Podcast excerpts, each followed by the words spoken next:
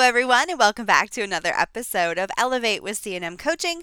My name's Maggie. Thank you so much for joining us here today. Today's topic is something that is very frustrating for us as trainers uh, but also can be very frustrating for owners or uh, managers as well. And that is dealing with staff that doesn't want to participate in training. And I know how frustrating this can be because, as a trainer and someone who's been training for over 12 years and, of course, owns a trading company, I have dealt with this issue before. For us as coaches, when we spend our whole day listening to voice inflection and listening for vocal cues, it is very easy for us to pick up on when the person we're training isn't listening, isn't paying attention, is disengaged, doesn't believe in the material. And I think sometimes they try to hide it, but it, it doesn't work. We know. We know that you're not paying attention and we know that you don't believe what we're saying is true. So, there's a couple of different reasons this happens. I mean, the first reason is, of course, ego, which is probably the stupidest reason to be honest with you, because there isn't anybody that knows everything. Not me, not my coaches, and, you know, not you. That's why we learn. That's why we strive to improve. That's why we read. That's why we listen to podcasts. That's why we watch interviews and go to conventions and take classes and, you know, read articles from leading industry experts. That's why we're in 20 groups or performance groups because we want to learn and be better. And if you have someone on your team that doesn't want to do those things and doesn't want to invest in themselves, then I would be very concerned about having that person on your team because there isn't anybody that knows everything. You may be a salesperson or a collector, and you may be the best in your business. You may be the top seller at your store, or the top collector at your store, or the best manager in the world. But if you do not want to help your team succeed by investing in training and helping them invest in themselves by supporting training, then how good are you really? Imagine if doctors didn't have to do continuing education. Imagine if you could graduate from medical school in 1975 and never have to take another class again. And you think you've learned everything you needed to know in medical school in 1975. How many things have changed in the medical profession since 1975. And the same applies to phone training. We are constantly adapting, and I am trying to learn so that I can perfect and update the scripts to make sure that everything that we're teaching you is next level. That's what we're about. But imagine if doctors felt the same way. Oh, I already know everything. I don't need to learn anymore. I'm the number one doctor in my state. I know everything. Oh, there's a new type of surgery that makes recovery time quicker? I don't need to learn that. I learned how to do surgery 47 years ago. I'm fine with the way I do things. Would you want to go to that doctor? Sometimes these people that are like this, that are on our team, just need a little bit of redirection and need some guidance and need a little bit of support. And if you provide that and they're still not willing to jump on board, then maybe they shouldn't be there anymore. That might be a hard reality, uh, might be tough to swallow, but it is true. I am 100% behind my team when they decide they want to learn something new. Let me give you an example.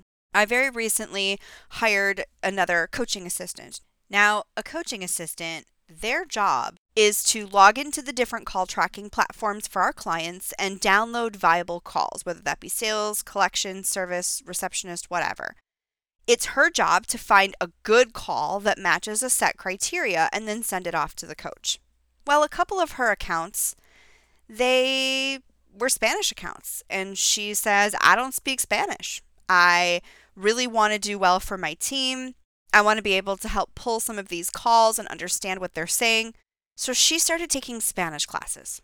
Now, I didn't ask her to do this. This was something that she decided to do on her own because she wanted to be better at something she had already learned. I think those are the type of people that you want working for you. I am very lucky to have her.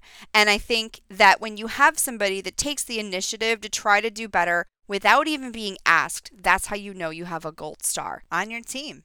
And you should feel lucky. And the same thing should apply to managers or sales staff or collection staff or receptionists. If you come to them and say, We have training, we are going to invest in you. We are going to invest in this training so that we can help grow our company and perfect our level of customer service. And they say to you, This doesn't make any sense. I don't want to do this. I already know what I'm doing. That is a red flag. Now, the other reason that sometimes this happens is because people are scared. They're afraid to learn something new and they're also afraid to fail. But if you don't fail, how will you ever learn anything? There was very recently an issue that a coach and I were dealing with where we had just finished training a manager and their first call out of the gate was an F. Now that's going to happen. There are going to be phone calls. Even our top performer here at C&M Coaching, our top client, our top salesperson, even they will fail a call once in a while. The difference is is a person who tried and failed and a person who put no effort into it and failed. Those are two very different things. If you try and you fail, then you put effort in and you will learn something from it. If you didn't try and you failed, then that's on you. That is your lack of effort, and you need to take responsibility for that F. So they are two very different Fs. Same letter grade, but two different grades if you don't have bad calls coached and you don't receive training on that material, how do you plan to improve upon it down the road in the future? There has to be give and take. You have to be able to take those failures and learn from them. Otherwise, you're going to be stagnant. Now, I also think that, you know, that fear can totally be calmed if you speak to your coach. If you're someone on our training program and you feel like you're struggling, reach out to your coach. She is your biggest, or he is your biggest fan they are there for you. They want to help. They don't want to see you fail. They want to see you do better. But in the off chance that you're someone that scores A's and does really well on our program and you get an F, that's the call you want to hear. That's the one that's going to take you to the next level and teach you how to handle that issue in the future. That's what training is about. Making sure that you have the tools that you need to be successful on a variety of different types of calls that you learn how to stay in control of a conversation and overcome an objection and handle that phone call to the best of your ability. Not every phone call is going to end in an appointment or end with an application. We know that. That's why we develop a path and a plan for you to be able to get where you need to go in that call, even if it ends up being unsuccessful for you. I thought something that was kind of very fitting and that at this point pertains to this topic is there's a Facebook group full of buy here, pay here stores and experts in the field, and I belong to this group, and I have a couple clients in there as well. And I had posted a comment on a post that um, Amanda Sanchez, if you don't know her, she is a fabulous accountant, her and her husband Hugo. But she had a post on there, and I had kind of commented back, and one of my clients responded to one of my comments and said, when my salespeople or collectors don't agree with your scripts, I tell them once they establish and maintain a successful call coaching company that I will be happy to take their suggestions. And I want to point that out because as I love, absolutely love that she supports training so much that she tells her staff that, but also because there does need to be that give and take, like I was talking about previously. She doesn't get training for free, she pays for it. And she pays for it because it works and because her team will be successful. She wouldn't say that if she didn't believe in what we were training, if she didn't believe in the process, and if she didn't stand by the process. And she has invested in her team and continues to invest in her team. And she is one of the best teams that there is. In fact, I just looked at her outbound reports, and her team has a 100% appointment set ratio on outbound calls for the last quarter. So, I mean, that tells you something. Because we've done so much training with her team and we continue to train them.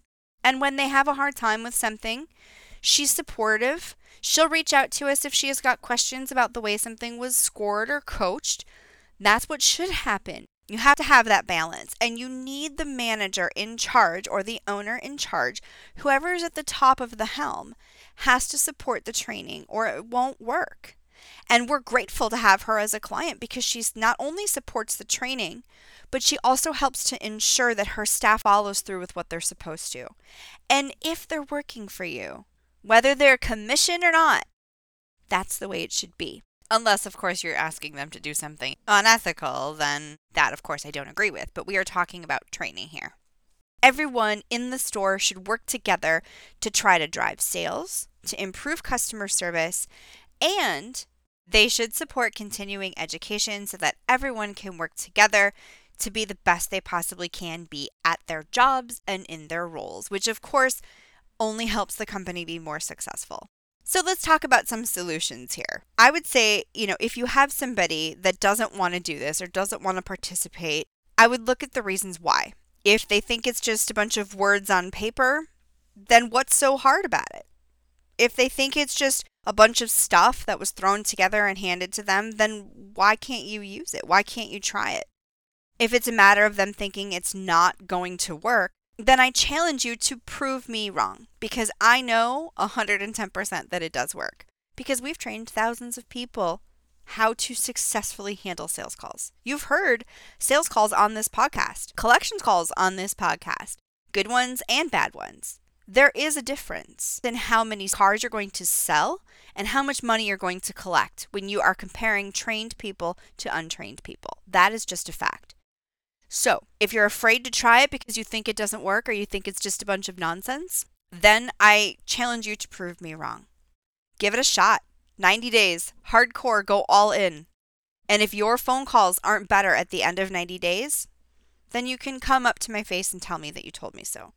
That is not a strong enough reason to not want to try something, especially if it is going to positively impact your wallet. Because the chances are, especially if you're a salesperson, you are going to make more money when you learn how to properly handle a phone call. You could sell a thousand cars a month strictly by walk ins coming in the door and still fail a phone call because selling a car in person and selling a car over the phone are two different things. We're not trying to sell cars over the phone unless you're that specific type of dealership, which is a different conversation. What we're trying to do here is get people in the door so we can get those people to fall in love with us and want to buy a car from us and then want to in turn refer their friends and family. That should be your ultimate goal with your phone calls.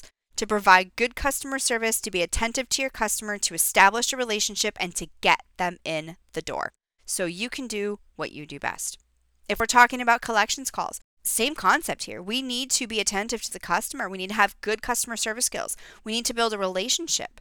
Nobody wants to call a collector that is nasty and tell them that they're not going to be able to make their payment. They're going to avoid you like the plague. You need to have a good relationship with your customers if you're going to be a good collector. That is not a secret. All of these things can be achieved through really simple training.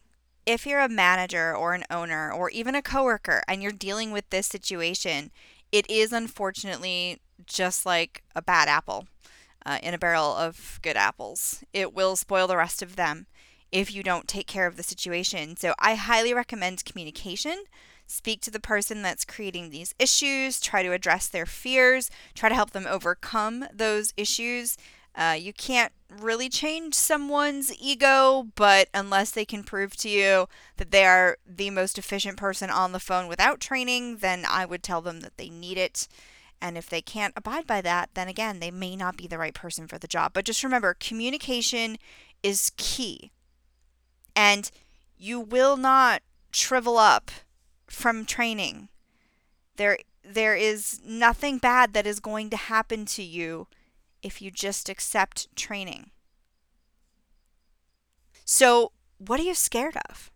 If you haven't taken the opportunity to try to actually give it 110%, then you really don't have any business saying it doesn't work. Unless you've actually tried you have no way of knowing if you're going to succeed or not. And again, this is not rocket science. It's very simple, basic customer psychology, voice inflection, rapport building, simple concepts here, at least that we train on, that we are talking about. What are you scared of? There is nothing to be afraid of, especially if you think they're just words on paper. Thank you so much for joining us here on this episode of Elevate with C&M Coaching. We'll be back again with another hot topic. Probably going to do that perfect collections call so that you guys can hear that example. Uh, if you guys have any questions or you have any topics you want me to talk about, you can always send me an email, maggie at cnmcoaching.com, or you can find us on Facebook, CNM Coaching. And I really appreciate everyone being here today. Don't forget, we are still offering hosted chat. You can find out more information by going to www.chat-more.com. See you next week. Have a great day.